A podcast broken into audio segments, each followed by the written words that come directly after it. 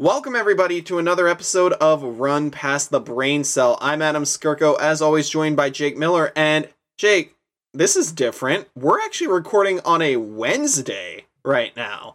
Do you want to explain why? Yeah, I'll go for it, Adam. So, pretty much what we decided to do was since we both had some free time on this Wednesday, we decided to do a recap for Eyes on 5 for last week's games, just so we wouldn't have to do like almost a two hour podcast on Friday. And I'm working Black Friday, so, and that's going to be hell. And coming back to that, do a two hour podcast, probably not the best of things to do. And we wanted to cover over some optional topics that we usually wouldn't cover in an on our usual podcast. So we're doing kind of a shorter one today while covering some NFL news. Indeed, because of the fact that we wanted to be able to have a we wanted to be able to do a recap and not have to go through nine games where we do our eyes on five recap and then recap all of the Thanksgiving games as well as the Black Friday game, which, whenever you're listening to this, happy Thanksgiving. Or if you don't celebrate Thanksgiving but you have the days off, happy days off, happy uh, four day weekend. But anyway, Jake, we're to get things started here with your first game, which was the Dolphins taking on the Raiders. Dolphins beating the Raiders 20 to 13 in Miami. What were your takeaways from this game? My takeaways were that it this game should have been a lot worse than it should have been because Miami had a lot of in uh, had a lot of offensive inaptitude and because of that they let the Raiders hang in there for a lot longer than what they should have even with Aidan O'Connell throwing three interceptions. The last one, that was just a hell a pseudo Hail Mary because he's like, fuck it, chuck it downfield and see what happens. The really thing that I come to see with this game is that with their injury luck, I don't know how far they'll go. Because you know this all too well as a De'Von Achane fantasy owner. Ugh. He had one rush and then re-aggravated that knee, and now he's back on injury. We don't know how for how long, but at least we can kind of see Raheem Mostert still do things. And Salvon Ahmed, former Washington boy, he will do good enough work as your second string, but he's going to be nowhere near that Raheem Mostert De'Von Achane combo. But at the end of the day, I really think if it wasn't for the Dolphins defense helping their offense a lot this game, the Raiders had a pretty good chance of winning this because of how inaptitude that Dolphins offense was at the end of the day. The Raiders, they couldn't get the run game going, and that's what really fucked them at the end of the day. Well, I absolutely agree with that. And not to mention, I mean, Salvon Ahmed, we would love for him to, you know, be able to be that second guy, but he's on injured reserve now, Jake. So the Jeff Wilson hype train. Woo woo. Yeah, th- kill me. Yeah, De'Von Achane gets hurt after one carry and one catch, and I was just like, cool, Saquon's going for 30 PPR points, and De'Von Achane gave me 1.5. Definitely a contributing factor to why I lost this weekend by a total of four points. But regardless, yeah, Jake, the Raiders' running game what happened to Josh Jacobs? I mean, 14 carries, 39 yards. Keep in mind, this was the guy that led the league in rushing last year, and he was on fire. And that holdout, I really think, just absolutely killed him. Now, Davante Adams is still doing pretty damn good work. Absolutely target hogging by a mile. The next closest was Tre Tucker with seven targets, but you know, seven for 82 and a touchdown off 13 targets that's really nice. That last interception that Aidan O'Connell threw to, against Jalen Ramsey, that was just a hell of a play by Jalen Ramsey. Honestly, surprised that he survived the ground on that pick. But Jake, I think the biggest thing that you said that I absolutely agree with is you're right. This game should have been a bloodbath. Miami, honestly, I don't understand how they were unable to not just blow out the Raiders team. Now, granted, they are well coached and they did get, you know, they did have a contribution of three turnovers from the Dolphins, two fumbles, and a pick. But even then, you look at Tua's stat line 28 of 39 for 325, two touchdowns, and a pick. That should be way more. But the running game was not very strong. And then, Jake, if we go even further into that, though, and we look at like the time of possession, the Dolphins had the ball for five more minutes. Penalties were dead even, but the turnover battle, three to three. That's how bad teams stay in games against good teams. Even with 422 yards for the Dolphins to 296 for the Raiders. That just comes down to turnovers. I think that as far as the Dolphins go, they really, really need to clean things up because when you're going to be going into the playoffs, potentially as the division winner, you need the ability to put up a ton of points and negate mistakes because Kansas City, yes, they lost. They're now 7 and 3, but they're still pretty damn good. You also look at, you know, the at Miami's division, Buffalo is 6 and 5, but they're playing the Eagles. If they can win the against the Eagles, that's going to be a massive benefit and something that Miami's really going to have to worry about. And keep in mind, Jake, Buffalo still has a bye. Miami does not. I think that is something to definitely keep an eye on. Oh, easy. Miami's going to have to keep up with the pretty much the Chiefs and the Ravens, like you said in the AFC, because those are the top two right now. Besides that, I mean, if the Dolphins want to go far in the playoffs, and like I said earlier, they have to fix this offensive inaptitude. They have to have next man up type of deal here, whether it be a wide receiver injury, because the one thing we've seen this year is Tyreek Hill is doing Tyreek Hill things. Could be the first receiver ever to get MVP. Jaylen Waddle, though, your number two, has been banged up. And because of that, it's forcing other guys to step up, and people aren't stepping up. I don't know who's going to be that number two now if Waddle's out for an extended period because I believe he has a knee injury. But I, moving away from that game, your first game, Adam, was the Rams and Seahawks, correct? Unfortunately, it was. And the Rams at home took care of the Seahawks in a game that honestly was incredibly close, but Seattle was leading it for the most part throughout the entire game. The Rams did not get their first lead until they got made until they made it 17-16. And Jake, my Seahawks are just a weird team. And this is why I've always said I could never watch a Seahawks game and be calm. Geno Smith, 22 of 34 for 233 and a touchdown, which sounds like a great stat line, but then he got hurt. Drew Lock came in, threw six passes for a grand total of three yards, and he threw a pick, which really hurt this team because they scored on that drive. And Jake, like, when I look at Seattle, their running game, that's what Pete Carroll bases everything on. Zach Charbonnet, 15 carries for 47 yards. Kenneth Walker only had four carries. Now, you can also think about that, you know, being an injury he has, I believe, a oblique injury that he's dealing with. A lot of oblique injuries I've noticed, Jake, this year. But I think that if Charbonnet is going to be the sole back, which I highly doubt, I think we're going to see more DeeJay Dallas. We might finally be able to see what Charbonnet actually has because I really do think that Pete Carroll trying to have a two back system works only if you are able to give both running backs ample opportunities. Because it seems like, Jake, over the last couple weeks, Kenneth Walker was being used less and less, and I didn't understand why. Now, receiving wise, Jackson Smith-Njigba is definitely getting the targets that you would hope he would get alongside DK and Tyler. Both of them had five catches, DK for 94 yards and a touchdown, Tyler Lockett for 51. But Jackson Smith-Njigba, he got targeted six times, had three catches for 40 yards.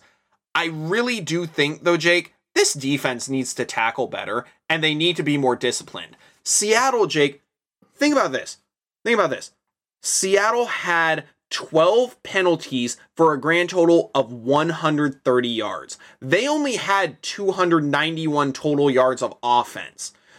You cannot have that, especially with where when the penalties happened. You had a pass interference on Devon Witherspoon, which I do think was a little questionable. Definitely a bit of a ticky tack call, but you know, you can't do anything about it now. But then you also had an illegal use of hands, hands to the face by Riq Woolen, which also extended a drive. Both of those the Rams scored on. The the Seahawks can't get out of their own way. They shoot themselves in the foot too much. And not to mention, Jake, the time of possession again, Seattle held the ball for 32 minutes compared to the Rams less than 28. First downs were damn close. Total plays, Seattle had four more plays. They had more yards. They had a higher yards per play. It came down to penalties and red zone. Seattle could not get back in the red zone. They got down there twice. They got a touchdown. The rest were field goals. And the Rams got down there four times, but cashed two of them in for touchdowns. That is the story of this game, as well as the penalties. And if Seattle doesn't clean it up, I I'm worried about my team. Yeah, easily because like we talked about earlier today, their next four is a murderer's row that almost even the best of teams would probably go two and two, maybe. Oh, it's painful. Seattle, I think, is going to go two and two at best, but one and three is not out of the realm of possibility. Because, folks, this is how difficult their next four is going to be. They have the 49ers, the Cowboys, Tomorrow. 49ers again, and then they have the Eagles, just the best team in the in the league record wise. So they're going against the biggest rival they have right now in their division, and two of the top five teams in the NFC as well. You can make an argument two of the top three teams in the A in the NFC. But I don't like Seattle's chances here. If they don't figure their shit out, and Zach Charbonnet doesn't show that he can be a lead back or at least take over while Kenneth Walker is out for a bit. Uh, dude, they might finish that that four week stretch with a with a under 500 record at seven and eight. At best, at sorry, no, not seven and eight. Looking at about seven and seven. seven and seven. Yeah, so they would be 500 right on the dot. And yes, it's the NFC, but you don't want to be one of the lesser teams in the NFC because if you go against one of the top dogs with this type of roster and this type of inconsistency, you're fucked. Well, exactly, Jake, especially because of the fact that this was looked at as a get right game for Seattle because they had just come off a win against the Commanders in a game that, again, they probably should have won comfortably. I mean, the Commanders, they just lost to the Giants. But the Rams in division, I don't know what it is about Sean McVay, but he just owns Pete Carroll. He he just beats Pete Carroll every year. They swept him this year because they beat him 30 to 13 in week 1. And Jake Puka Nacua, even though Cooper Kupp went down, he only had one catch for 11 yards, but Puka Nacua, I was screaming at the TV because I didn't understand why just all of a sudden they decided in the fourth quarter on the final drive, yeah, we're just going to leave Puka wide open for 32 yards. And it was just now as a Puka Nacua fantasy owner, I loved it. As a Seahawks fan, I was despising it. Now Seattle did lose this on a missed field goal, a la San Fran losing one against the Browns via missed field goal. But the difference between the two, and the biggest reason why I'm worried about tomorrow night, Jake, is when you look at how the Niners played in that game against the Browns, they turned the ball over quite a lot. Seattle, they were even on turnovers. You look at um you you look at how Seattle was coming off their win last week whereas they you had the Niners coming off of a 42 to 10 drubbing if I remember right. I'm pretty sure that's when it was against the Cowboys. they had two different momentums before they started their skids. I'm not saying Seattle's going to start skidding right now, but it is definitely something to keep an eye on because of the fact that Seattle does not have the firepower that the Niners have, and they definitely don't have the quarterback in Brock Purdy that they have in Geno because Geno is regressing a little bit this year. But Jake, we're going to move to your second game, which somehow was really, really good, air quotes. And that was New York and Washington, the Giants beating the Commanders by a lot, 31 to 19, 12. That's technically a blowout. Jake, what were your thoughts on this game? This game was just weird as hell. You had Tommy DeVito, a guy who was probably in line and, as you say, to either be a line chef or a mechanic. Or stockbroker at Coldwell Banker. Exactly. He came off the streets and the first two weeks didn't really do shit. Then he does this against this defense. I'm thinking, like, Ron Rivera, what the fuck are you doing? You were part of the 85 Bears squad that went undefeated. That defense is they didn't your go calling undefeated. card. They didn't go undefeated. Yeah, they sorry. lost one game. Yes, sorry. They won the Super Bowl and arguably the best defense in NFL history. You are part of that defense. Your calling card is also is is a defensive head coach. Yes, you traded off your two best pass rushers and Montez Sweat and Chase Young. I understand that. But the Giants O line is one of the worst in pass blocking efficiency and pass block win rate in the league. How the hell did you not do shit? Yes, you got nine sacks. You still got your ass kicked by 12 points. Now, I had to put a, some blame. First time I've said this for the for the kid, I had to put some blame on Sam Howell. Three picks against this Giants defense is unacceptable. This is also one of the probably in the mid 20s for EPA for defensive plays, one of the worst. The only player on this freaking offense that went off was Brian Robinson. 7 for 73 and he had 7 catches for 59 yards. Hell of a good day by him. Everybody else uh middling numbers. It's just one of those things like what the fuck happened? I don't understand it. Like the Isaiah Simmons pick, I, I will give that. That was a free pick because Howell should not have thrown that ball because his, his arm was pretty much being wrapped around when he threw that up as a freaking like rainbow arch. The other two, one was just a great play by the defense, and the other one was just like, oh shit, I'm just missed him in that side of the field type thing. It's I don't understand it, man. This should have been an easy win for the Commanders, and Sam Howell should have had like three touchdowns to one pick. No, it was one to three, but it's his first full year starting, and he's showing that he's still a franchise quarterback, and he's still leading the league in passing yards. So I'll give the kid a pass, but I'm still going to blame him for this loss. Well, I can't necessarily give him a pass because Jake, yes, he he played all right. I mean, well, all right being the operative word, but yeah, he threw three picks. They also had Jake three lost fumbles. You cannot lose the turnover battle 6 to nothing. No no team can no team can overcome that. No one. Not even the Chiefs when they were beating people, when they spotted Deshaun Watson 24 points and then blew him out. I don't even think the Chiefs could recover from six turnovers, especially when Washington dominated time pos- time of possession almost 35 minutes. They out yarded them. They had more drives. They had more passing yards, more rushing yards, more first downs. They doubled them up in first downs. They were almost equal on third down. And yet, Tommy DeVito, this is what it came down to, Jake. Turnovers, they got timely sacks as well. Kayvon Thibodeaux with two sacks. Dexter Lawrence ha- added one. And Jihad Ward also added one. But Saquon Barkley was the biggest reason, Jake.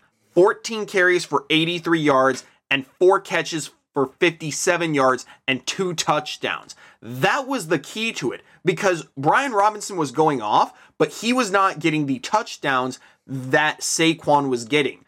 When you have a running back like Saquon Barkley who can go out wide and run posts, run go balls, run slants, when you have that weapon, it makes a world of difference because Brian Robinson, while he is a very, very good running back, I would not consider him in the same realm as a Saquon, a Christian McCaffrey, an Austin Ekeler, a De'Von Achane. I would look at Brian Robinson as a nice bruiser with a little bit of receiving capabilities.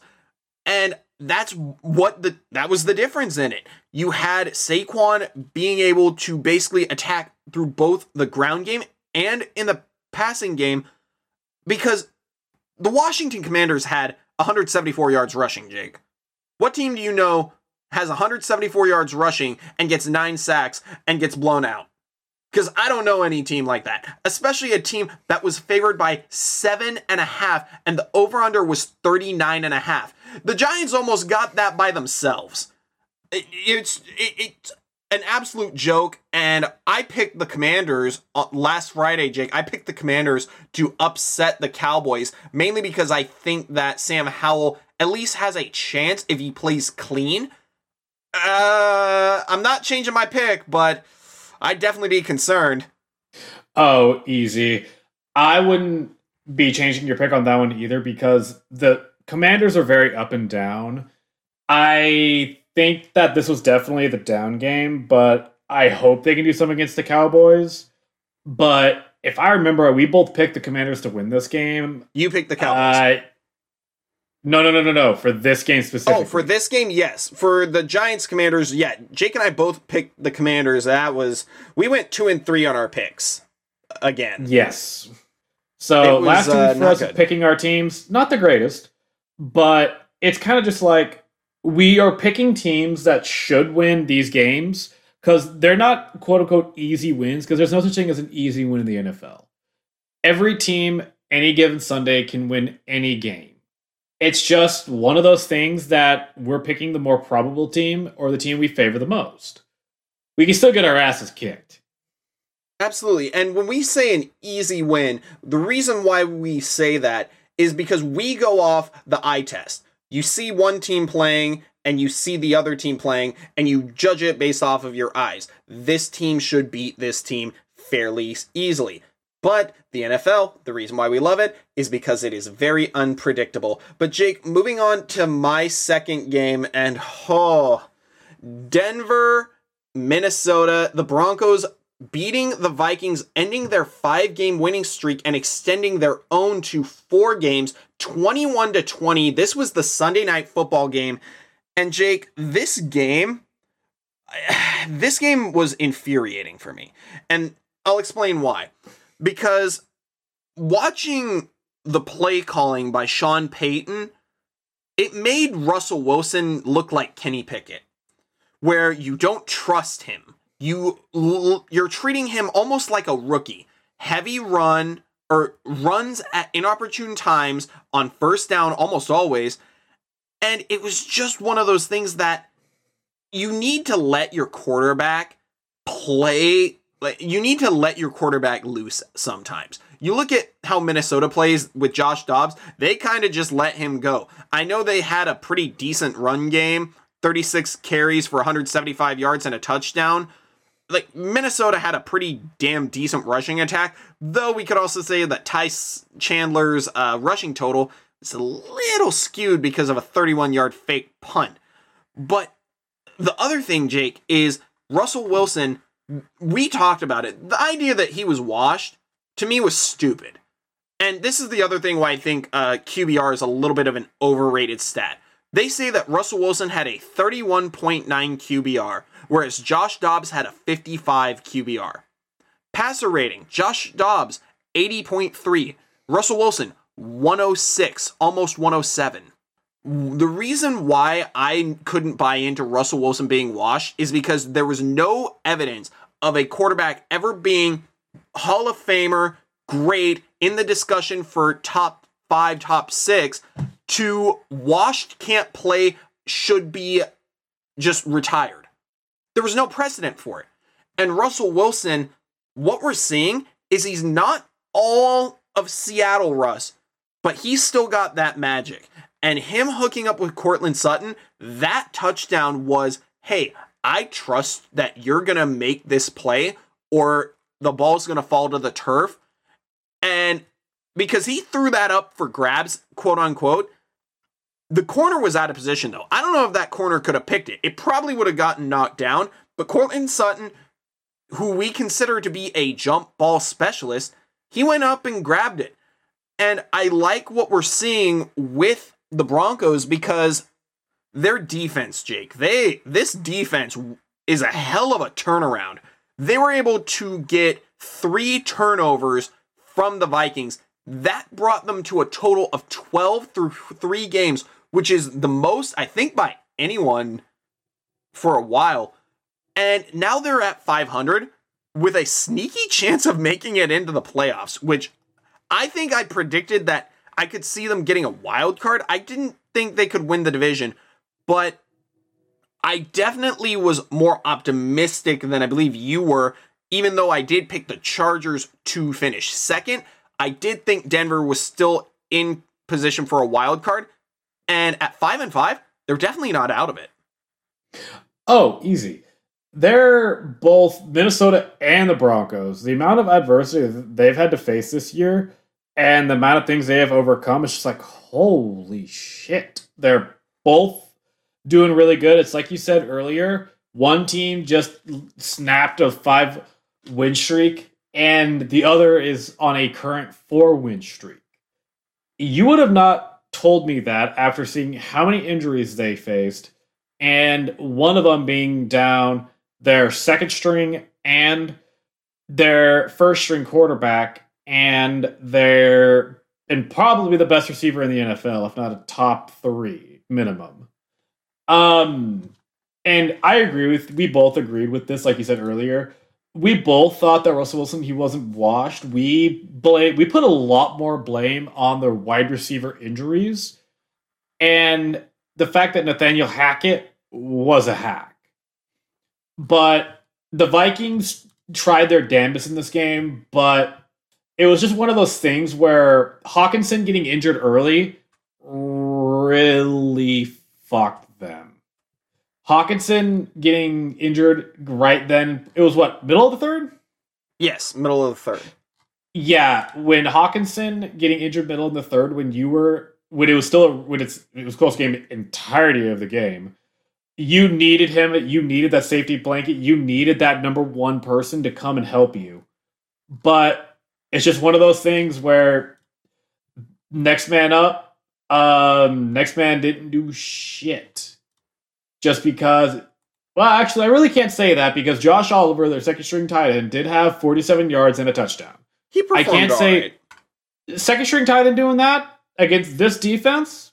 You'll take that any day of the week. Most teams would take that for their starting tight end to be have to be that good. But it was a really close game.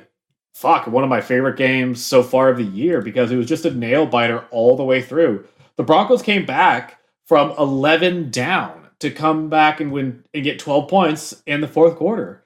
They are showing resilience, which I'm really happy to see because that was the one question mark I had with this Broncos team, even with the win streak. How resilient are they when being down multiple scores? And they showed against maybe not an elite defense, but a pretty good defense and a pretty good offense. Not to mention, Jake, the Vikings were a lot more aggressive than Denver. Keep in mind, Denver settled for five field goals in the red zone. They or they went one for five in the red zone. They kicked four field goals in the red zone before that touchdown, and then they had another field goal. Wil Lutz, if you had him on fantasy, I mean, you were just jumping for joy. But I think the other thing, Jake, looking at it, the Vikings attempted four fourth downs and they converted on three. Denver only went for it on one, but it was right at the end of the game, and it was that nice touch pass from Russ to Courtland Sutton, which he snagged with one hand. Just a sensational catch. His second straight week with a sensational catch. But Jake, I think the other thing that I thought was really telling was Denver had a bead sort of on what Minnesota was wanting to do. There was two plays on I believe it was the second to last or last drive of the game where you had this out route to it was either TJ Hockenson or Josh Oliver, but Justin Simmons broke it up two straight times in the exact same way. Tight end got his hands on the ball, Simmons knocked it out right then and took him to the ground. That right there was definitely a telling sign for me because it let me know Denver's playing loose, they're playing aggressive, and they're they are catching on to what Minnesota was wanting to do. Now, credit to Minnesota for taking advantage of the tush push on a couple of those fourth downs because it's the most unstoppable play. We're about to talk about that here in just a moment. But Jake, I don't think Minnesota's quite out of it yet, but I do think that it's going to be interesting if they can make a push for a wild card spot. I don't think they're going to be able to. I think they might just miss out ever so slightly. But Denver, I definitely think a wild card spot. If they can continue this win streak, maybe get to nine wins, maybe 10. I'm not going to say that for a fact, though. They're not out of it by any stretch. But, Jake, we're going to move on to our final game, which was the Monday night game, and a game that we thought could potentially be a repeat of of this past Super Bowl, you know, nine months ago. And it definitely was not. The Eagles, though, they rewrote history. They won this game 21 to 17 over the Chiefs. Now, they don't get a fancy ring for it, but they definitely are going to get bragging rights. This is the first time that the Eagles have beaten Andy Reid since he left, and the first time that Jason Kelce has gotten a win over his brother Travis. And Jake, my thoughts on this game are plain and simple. The Eagles were a little lucky to win this game, but this is just the kind of game that they've been winning all year, where they've looked honestly terrible, and yet they find a way to win. Now, early on, they were running a lot of screen passes and they weren't working. They were getting blown up. They're lucky one of them didn't get picked because they had one that it popped up in the air. And I thought if they picked it, guy gets up quick, it was a surefire pick six. And I think that you look at Jalen Hurts, he had 12 carries, but for 29 yards and two rushing touchdowns. Through the air, he had 150 yards and a pick. And he had one rushing attempt in the first half. In the second half, they decided, you know what? We're going to have Jalen Hurts just run the ball. And it worked well because of the fact that that was what Kansas City was susceptible to. They had no answer for it. And the tush push, I mean, Philly does it better than anyone. And it fucked me in fantasy. Jalen's second rushing touchdown cost me the win in fantasy this week. So it dropped me down. It ended my four game win streak, which I'm salty about. But what it also showed, Jake, is AJ Brown, he doesn't have to have a big game because DeVonta Smith, he had six catches for 99 yards including that big one that brought him down to the one. I really wish he had gone in for the touchdown, but to each their own. And it also showed me, Jake, Kansas City is definitely in trouble as far as receiving core. Your leading receiver was Justin Watson, which, if you remember, three years ago, he was with the Buccaneers and he got doghoused because Brady threw two pick sixes in consecutive weeks trying to target him. He got shipped out right after that. And Travis Kelce, he had seven catches for 44 yards and that touchdown, which was pretty creative. But hell, Justin Watson out targeted him. I mean, and that's more to Philly saying he's not beating us. We, if we lose this game to your wide receiver core that basically looks like the starting five, or starting six starting five and bench for a pickup basketball game at a men's league. Eh, they weren't able to run the ball with enough efficiency either, Jake. Isaiah Pacheco, 19 carries for 89 yards, but you had Mahomes throw it 43 times. You weren't really down all that much. I think that what we're going to be seeing, Jake, is a bit of a shift for Kansas City. Mahomes is going to have his new contract kick in, I believe, next year. This defense is definitely going to be needing to step up. And not to mention, they need to figure out a new plan once Travis Kelce retires because after the game, he was talking about retirement. That is not good. Yeah, I think with the whole retirement thing, if both the Kelce brothers decide to just hang up their boots at the end of this year, I could so see it happening. And I think it would be not poetic justice, but I think it would be like very well timed for the both of them. Their podcast is freaking doing amazing. I love it. And it's, yeah, it's one of my favorites to listen to and they have all the good guests come up and like my favorite was probably the shannon sharpe episode. You oh, just oh, yeah. had like two of, you had two of some of the best tight ends in nfl history just going at it with each other. And jason was just there laughing his ass off just providing some commentary. And they are they can live off the sponsorship deals that they have in kansas city and philadelphia. I think it would be one of those things like podcast full time do some sponsorships, show up to a game every now and then. You're golden, Pony Boy. And they're both going to be Hall of Famers. Patrick Mahomes, yes, your receiving core is total ass, and you had a lot of drops. But 43 passing attempts for 177 yards? What the fuck? I realize you have to do a quick pass game because that Eagles defense defensive line was all over his ass. They only came away with one sack, but there was a shit ton of pressures this game what really had me worried was, like you said, Justin Watson out targeted Travis Kelce. What the hell?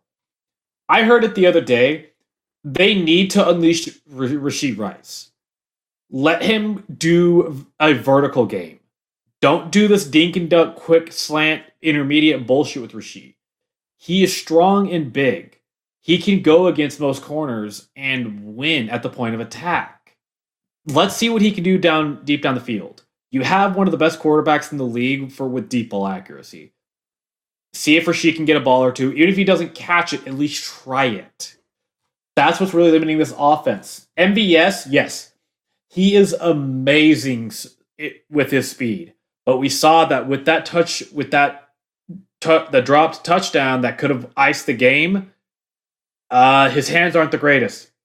As a former, as a former Packer, I saw him for a good amount of years, and he's a good receiver, but he's not going to catch the things that he should. The thing yeah. that I loved from Spagnuolo, and I think we can both appreciate this as we are both Trent McDuffie lovers, two sacks for the guy.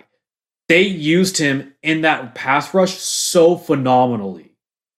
Oh, absolutely. And I think the other thing, Jake, when it comes to you know this game and moving forward, I think what I'm mainly worried about with Kansas City is in the last three games, Jake. You want to know how many points they've scored in the second half? Bagel. If I remember right, it's five point eight. Nope, bagel. They have not scored a single point in the second half in the last three games. Mm-hmm. Oh, that sorry. is Yeah, no, that is DEF CON.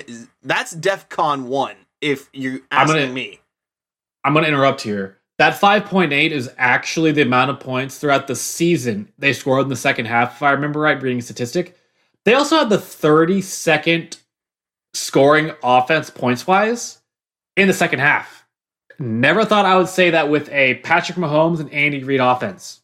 Exactly, and I think that moving forward, Jake, I think that the Eagles are going to be sitting pretty. I think that they they basically they obviously control their own destiny at this point, but I think what also is big to look at with this Jake is this game was potentially a L like a massive L for them and it would have closed the gap between them and the Cowboys in the division.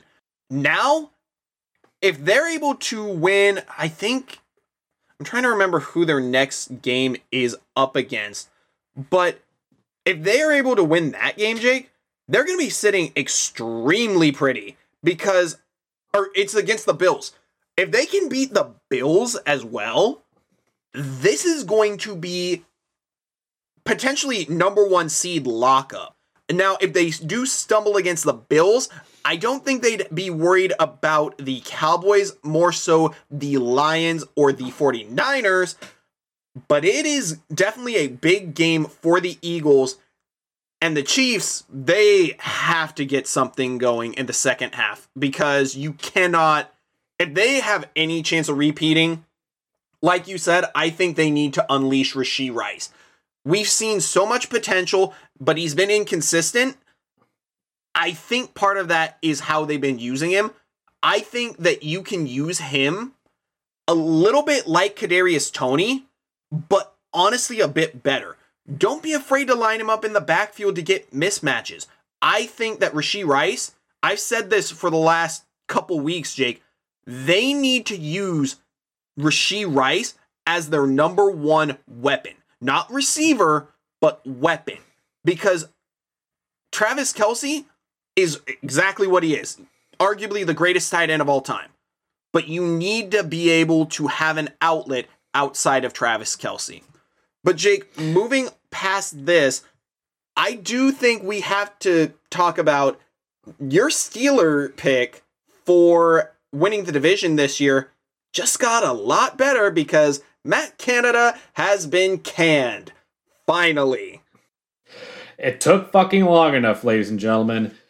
Steelers fans, rejoice. The bad man is gone. You might actually have an operable def- offense now with an amazing defense to go along with it.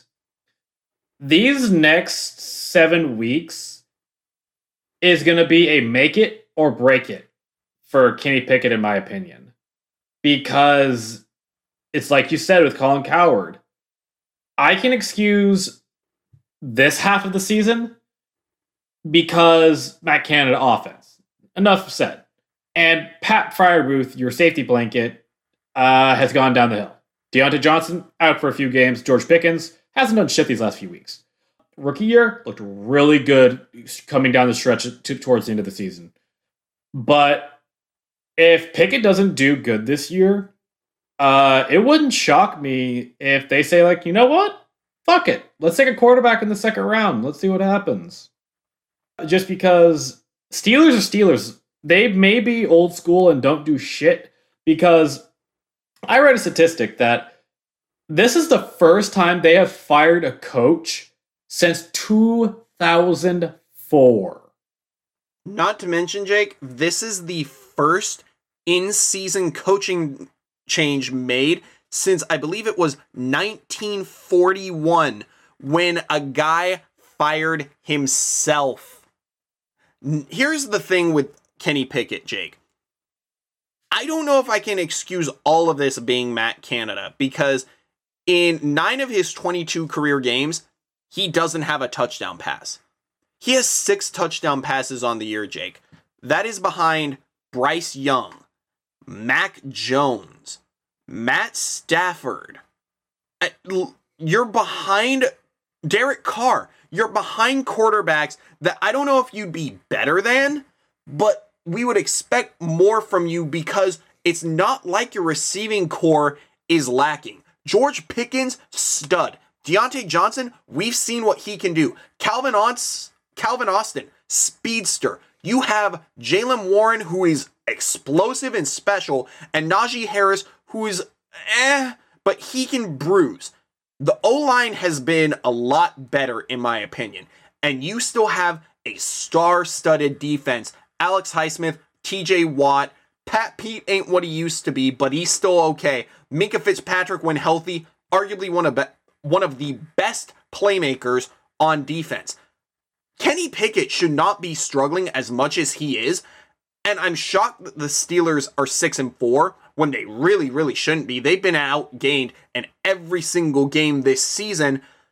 I think Kenny Pickett, Jake, I wouldn't be surprised if potentially they have to go up in the first and get one. Because if you think about it, who do you have? Like, what is your biggest weakness other than quarterback? Running back's good, wide receiver's good, O line solid, tight end is good, edge rusher's fine, interior's fine, linebacker's good, secondary's good. What do you need? A quarterback. A quarterback that can accurately deliver the ball because Kenny Pickett, Jake, he's missed wide open throws. He's missed throws that you'd see people make in a turkey bowl. And I think if I remember right, Jake, CJ Stroud has like three or four times the games with multiple touchdowns that Kenny Pickett has because Jake, he has one. He has one multi touchdown game in his career. It, it's bad. It's real bad. it's bad. It definitely is because I actually saw another stat that made me laugh my ass off, and it literally went Tommy DeVito has more multiple touchdown passing games. He has two compared to Kenny Pickett, who has one. Yep, that's what I, I was gonna say that one, but I couldn't remember if it was multiple touchdown passing or multiple touchdown games. But yes, Tommy DeVito, my Coldwell Banker associate, as I like to call him, because we don't know where he came from. They probably plucked him out of his 9 to 5 to play quarterback for him and he has more multi-touchdown games than Kenny Pickett, who was a first round pick. That's bad. Mm-hmm. But Jake, we're going to real quick end things here. Well, first off, before we do that, we first off, I want to get your pick for the Black Friday game that you and I both forgot about. Dolphins, Jets. Uh, granted, I think we both have the same consensus pick, which is the Dolphins.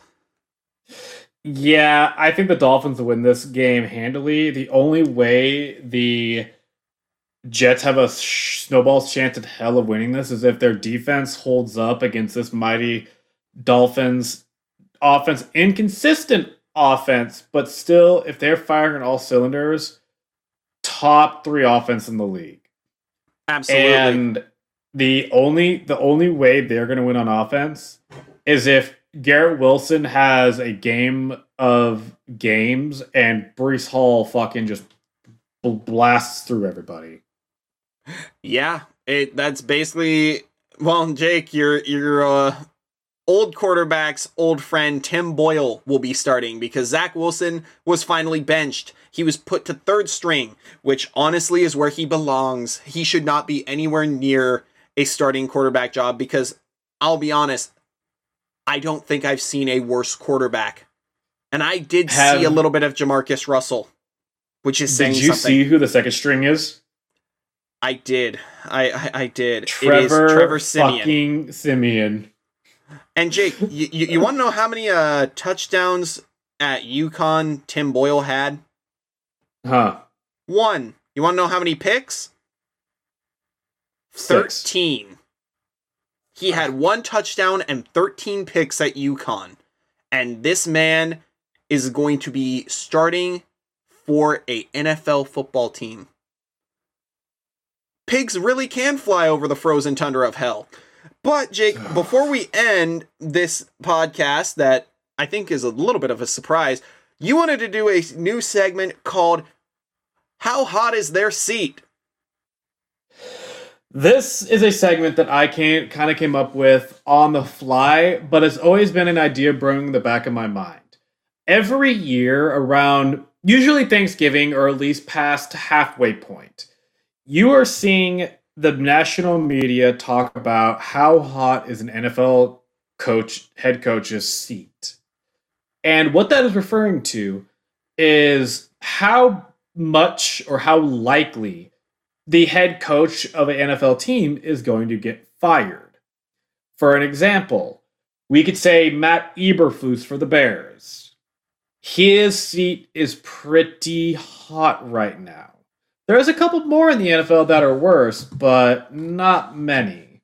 So, Adam, I will let you go over your first because I know one of yours and you are very passionate about him getting fired, and I don't blame you. I am too. Oh, absolutely. Brandon Staley, go fuck yourself. Uh, I think Brandon Staley should have been fired last year after he blew a 27 to nothing lead. I don't care what you say about Justin Herbert. Uh, he doesn't play defense. He doesn't play corner. He doesn't play linebacker. He doesn't play edge. You let Trevor Lawrence come back and get 30 points on you. I don't know what. Just, it blows my mind, Jake, the defiance that Brandon Staley has, where he was openly trying to bully a reporter to stop asking questions about the defense after they collapsed against your Packers, and your Packers are not that good. He basically had a mini meltdown, and w- listening to it, my brain was just like, uh, the Spanoses are not stupid. They're cheap, but they're not stupid. I wouldn't think that you would want your coach making headlines for fighting with the media. And it's just I told Jake this off uh, before we started recording. Brandon Staley is the most cocky motherfucker who had a cup of coffee with Sean McVay, basically. Good for you, bud. So did half the coaches now. Look at the 2013 Washington like assistant coaching staff, Jake.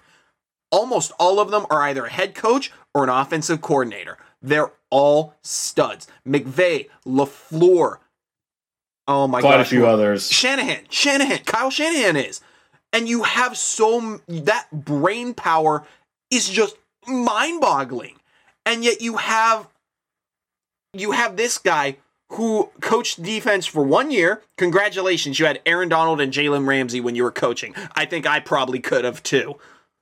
I just, this man infuriates me to no end because his decision making is, for lack of a better term, brain dead. Because we saw this before the 27 0 collapse in the game against the Raiders the year prior. You are you have a chance to make the playoffs and you are going for it on fourth down on your own 18 yard line.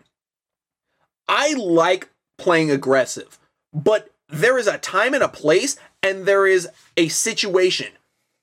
At your own 18, you are basically throwing games at that point, and I don't understand how he has a job. I know they can get rid of him because the Spanos is like I said, they're cheap. They're not paying anyone. They're not paying their coach. They don't pay coaches. I would give it to Kellen Moore ASAP, give him a test run because you already have him under contract and you can then see what you have with Kellen Moore running the helm and then you can actually look at do we want to do we want to pay him? Do we want to look elsewhere? Maybe go get Ben Johnson? Who knows? Maybe Harbaugh if he wants to leave college with his controversy going on. Eh, Brandon Staley, though, Jake, should not be employed by an NFL team. He damn sure should never have a head coaching job ever again. I think he's one of those guys that does good as a coordinator but not good as a coach. I think if he moved down and stayed as a defensive coordinator for the next 20 to 25 years, he'd be mightily fine. He'd make a shit ton of money at it. Just don't become a head coach again, man. But I, and I agree with you on all those points about Brandon Staley. But my, my um, final thing, Jake, before before I let you go, Brandon Staley, this is what he reminds me of, Jake. It's sort of like the guy who you loan a car to and like it's a really nice car. Think you know like a maserati lamborghini. And he dings it up. And when you ask him about it he says look the car's in one piece stop asking me about the ding i brought you the car back i have full confidence in my driving ability why are you asking me about the ding it's not that big of a deal yeah the fuck it is, mm-hmm. genius so and I agree with you on all that. And another way to put it is he has all the fancy cars in the world Maserati, Lamborghini, Porsche, all these big dogs, and he drives a fucking 2012 Ford Focus. Yeah. But moving moving on to my first head coach, I have a rare one and done situation. I think Frank Reich is going to be done with the Panthers after this year. He I love the guy, but I don't know what happened to him in these last couple years. I think Carson Wentz really fucked with him. He was supposed to be the savior to fix Carson Wentz when he was in, in Indy, but I think it ruined him. I don't know if it's maybe just because the Panthers are devoid of talent or their offense is absolute shit. I don't know what it is, but just get rid of the guy. At this point, if you give him another year, you risk another year of Bryce Young being murdered behind that offensive line. Because obviously your blocking scheme isn't doing shit. Now, I don't know if how much blame goes to the O line coach for the Panthers and how much blame goes to the offensive coordinator and how much blame goes to Frank Reich. But you are the head coach, man. You oversee all football operations. Get your shit together. Yeah, I, I Oh, no, go go ahead. Go, go ahead. Oh, no, All I, I was going to say was David Tepper is a very impatient businessman. If he decides to fire Frank Reich, don't be surprised. Yeah, actually, that's actually where I was going to pick up. I was going to pick up where you left off there because, yes, David Tepper is a very impatient owner. He does not like to give his coaches too much time we saw how quickly he extended Matt Rhule, and we saw how much of a mistake that was. M- Matt Rhule is a college coach or a decent coordinator. I don't look at him as necessarily a head coach in the NFL. But, Jake, I think that Frank Reich's seat, while it could be warm, I don't think it should be too hot because that O line is hot garbage. Your wide receiver core is pretty devoid of talent. You basically have Jonathan Mingo, who's a rookie who you thought would maybe make a splash, and he hasn't even made a ripple. And Adam Thielen, who's about 900, is your leading receiver and somehow has been making it work. Uh, Bryce Young, I wouldn't rush to judge because what does he really have around him? He, nothing. That that's what he has. Nothing. I think that Frank Reich, if you remember, in Indy, he did coach Carson Wentz to one of his best years as far as interceptions 27 touchdowns, seven picks. The only reason why Frank Reich got fired and stuck with Matt Ryan is because Carson Wentz lost those final two games, and Jim Irsay is imp- is an impulsive, dumbass prick who just will react nonstop and just rather stupidly. He just won't think things through. That's why, I mean, the man, he's on Twitter more often than anyone, any NFL owner by a mile, which, if my NFL owner's on Twitter, I'd be very concerned. But I think that David Tepper, he needs to realize what he has is a long term thing, and it's not just a one year fixer upper. And I think that's his issue because he's a hedge fund guy you're supposed to see results so quickly and he just can't understand the fact that the NFL requires development, it requires time, and it's there's no such thing as a quick fix. We all thought that with Denver, and look how that ended up. We all thought that with New York and with Aaron Rodgers. That has ended in a tragedy. There's no such thing as a quick fix, and I don't think any of these owners really realize that, especially David Tepper. And if he does fire Frank Reich, you're going to get a reputation of we don't give our coaches any chance to succeed because if they have one bad season, they're gone. I think the seat should be warm. I don't think it should be too hot though. But Jake, I want to hear your second coach because I do have a couple that I was going to bring up, but I wanted to make sure you were able to get yours out before in case I stole it. Okay, so my second is more of a scapegoat pick because I could so see this happening. Robert Saleh of the Jets. I love the man. Me and you watched him coach up that 49ers defense for quite a few years. And we love, even as Seattle fans, we appreciated his work as defensive guys and we loved what he did developing that front seven he can lead a locker room like almost none other. He is on Dan Campbell's type of level for leading a locker room. Just, he can get every position right on the field except quarterback. You had your quarterback this year, four plays into the season, down with an ACL tear. He Achilles, is gonna even get- worse. sorry, yeah, Achilles. If he gets fired, it's going to be because of a scapegoat. Because you've had amazing drafts. Joe Douglas, your GM, is not talked about for how good of a GM he is. I think at the end of the day, his seat is warm, not hot or maybe lukewarm is a better time. But when you're in that New York media, things can happen that are very unrational and the jets owners eh, not the greatest i think if and I, I don't think either of us want to see him get fired i want to see him get a full year with a good quarterback. Not even a great. Just give him a mid-tier quarterback. His defense will kick ass. His run game will do good. He has good weapons. Get another good draft. Who the hell knows what happens?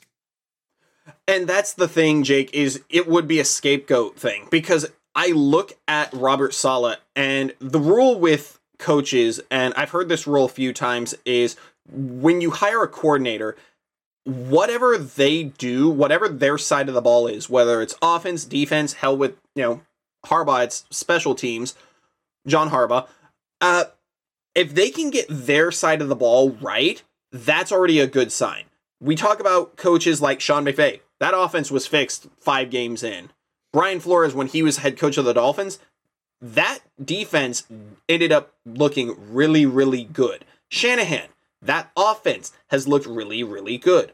What we see though is sometimes that's not the case. You mentioned Matt Eberflus. The defense has been abysmal. Brandon Staley, defensive guy, atrocious. I think that you look at that defense, and it is the only reason why that the Jets have been in any of these games. I mean, this is one of the first games where they were just handily beat by the Bills last week. Whereas they've been able to keep a lot of games close that they had no business keeping. I mean, they they split with the Bills. They beat them week 1 because they forced Josh Allen to have four turnovers. I mean, you look at the Cowboys. Cowboys steamroll bad teams, so I don't hold that too much against them. But like they've won games that they've had no business winning. And so that's why I mean, Jake, they're 4 and 6 and yet they've been in like 8 out of their 10 games. I think that what I would be really really looking at though, Jake, is Joe Douglas being potentially gone. I think Joe Douglas he's had very good drafts. You've been able to get Sauce, you've been able to, you know, get Alijah Vera-Tucker. You've made good picks, Breece Hall, like you Garrett Wilson. You've made fantastic picks. The problem is is you missed on the two most important positions. Zach Wilson, quarterback, Mekhi Becton, left tackle. The worst positions you could miss on. And that I think has skewed the view of Joe Douglas and his drafting ability massively he is drafted extremely well, but because those picks are so high profile, it is just absolutely killed his reputation. I think he would more likely be out, but I think Saleh, he should be able to look at the owner and he should be able to go, My defense has kept us in games we have no business being in. We beat the Broncos and look at what the Broncos are doing now. And we beat them pretty decently we beat the Eagles and they're 9 and 1. Their one loss is to us. I I think that Robert Saleh, you're absolutely right. If he does get fired, it's a scapegoat job and it you can't have that. But Jake, I'm very curious about what you're going to think for my second coach and the last coach in this, and that's Ron Rivera. I love Ron Rivera. I've always thought that Ron Rivera is a fantastic coach with what we saw for the Panthers. But looking at what he's done with the Commanders, that's definitely changed my opinion on that. Because think about this, Jake. In Carolina, you had Cam Newton, who was a physical specimen, absolute freak at quarterback, could run it really well, had a cannon of an arm, and decent accuracy. I'm not going to say it was great, but decent. And yet you never had back to back winning seasons with him. What? And now you have Sam Howell, which there's something there. And yet you look at how they coach Sam Howell and this offense, it's kind of just it's stale. And even then, you had both Chase Young and Montez Sweat traded, like we mentioned earlier. I think that was a sign that he's going to be on his way out, and they're going to shift to an to a more offensive culture. And it's mainly because of the fact that you have a quarterback, and you need to be able to embrace and wrap your arms around that quarterback. Because Jake, if you remember at the beginning of the season, there was talks that Jacoby Brissett could be the starter. And Ron Rivera was genuinely, seriously entertaining that. He was he did not give the full vote of confidence to Sam Howell until I think week one. And as a defensive coach, their defense has been bad. I mean, 31 points to the Giants is unacceptable in any case, especially with Tommy DeVito. Eh, you can't have that. I think that Ron Rivera has to go. I'm sorry. He he has to go. I understand why he is, you know, highly regarded as a defensive coach like you mentioned.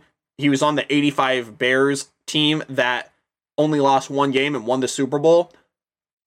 But I think he has to go. You need to get a quarterback or you need to get a coach to help your young quarterback. And uh, Ron Rivera, I'm sorry, I think it's the it might be the end of his head coaching career. I think Sam Howell will definitely stick around. I think that the ownership has realized, like, hey, this is our first year. We got something with this kid. Let's give him one more year, and if he continues to impress, fuck it. Sign him to a deal, and after his third year, if he continues to impress, and say like, all right, you're the quarterback, kid. You're a franchise. Have fun. And there's definitely enough building pieces on that offense to do a damn good job. Get a good, get a younger tight end and fix the fucking O line. That's all you have to do. And the defense will come along by itself because you got good young pieces on that defense as well. Obviously, you have to get a pass rusher or two in there, too, but we'll talk about that another day. I think that Ron Rivera's seat is definitely pretty hot, honestly. He is probably in the top five, and I think he's actually top three for betting odds to be fired as well. I and you said it best. We both love him. I've always loved Ron Rivera and the spirit that he has brought. I remember last year when he was doing rounds of chemo and having an IV drip in him on the sideline of an NFL game, coaching, because he was trying to beat cancer. What other NFL coach in NFL history could you say has done that? No, he has such a passion for the game that it's infectious. I think he's a great players coach. He is a great person. But at the end of the day, you have to be good in the win column. If he gets fired, I understand why. I'm going to hate it because, like we both said earlier, we both love him. But it comes down that the NFL is a business and it's not a what have you done for me in the past? It's what have you done for me lately? These last two seasons, he hasn't done much. And I hate to see that about him. And Jake, there's a reason why the NFL has always said it's been stood for not for long. A lot of people only apply that to players. I think that it also applies to coaches, and unfortunately for Ron Rivera, I think that it's going to be his time now to no longer be a head coach. I would love to see him as an assistant somewhere, but I I don't know we'll have to wait and see. But that's going to wrap this up for this Wednesday edition of Run Pass the Braincell. Make sure to check us out on Spotify, iHeartRadio, Apple Podcasts, or wherever you get your podcasts. Make sure to subscribe so you never miss an episode. And for Jake Miller, I'm Adam Skirko. We'll see you next time. Take care. Take it easy.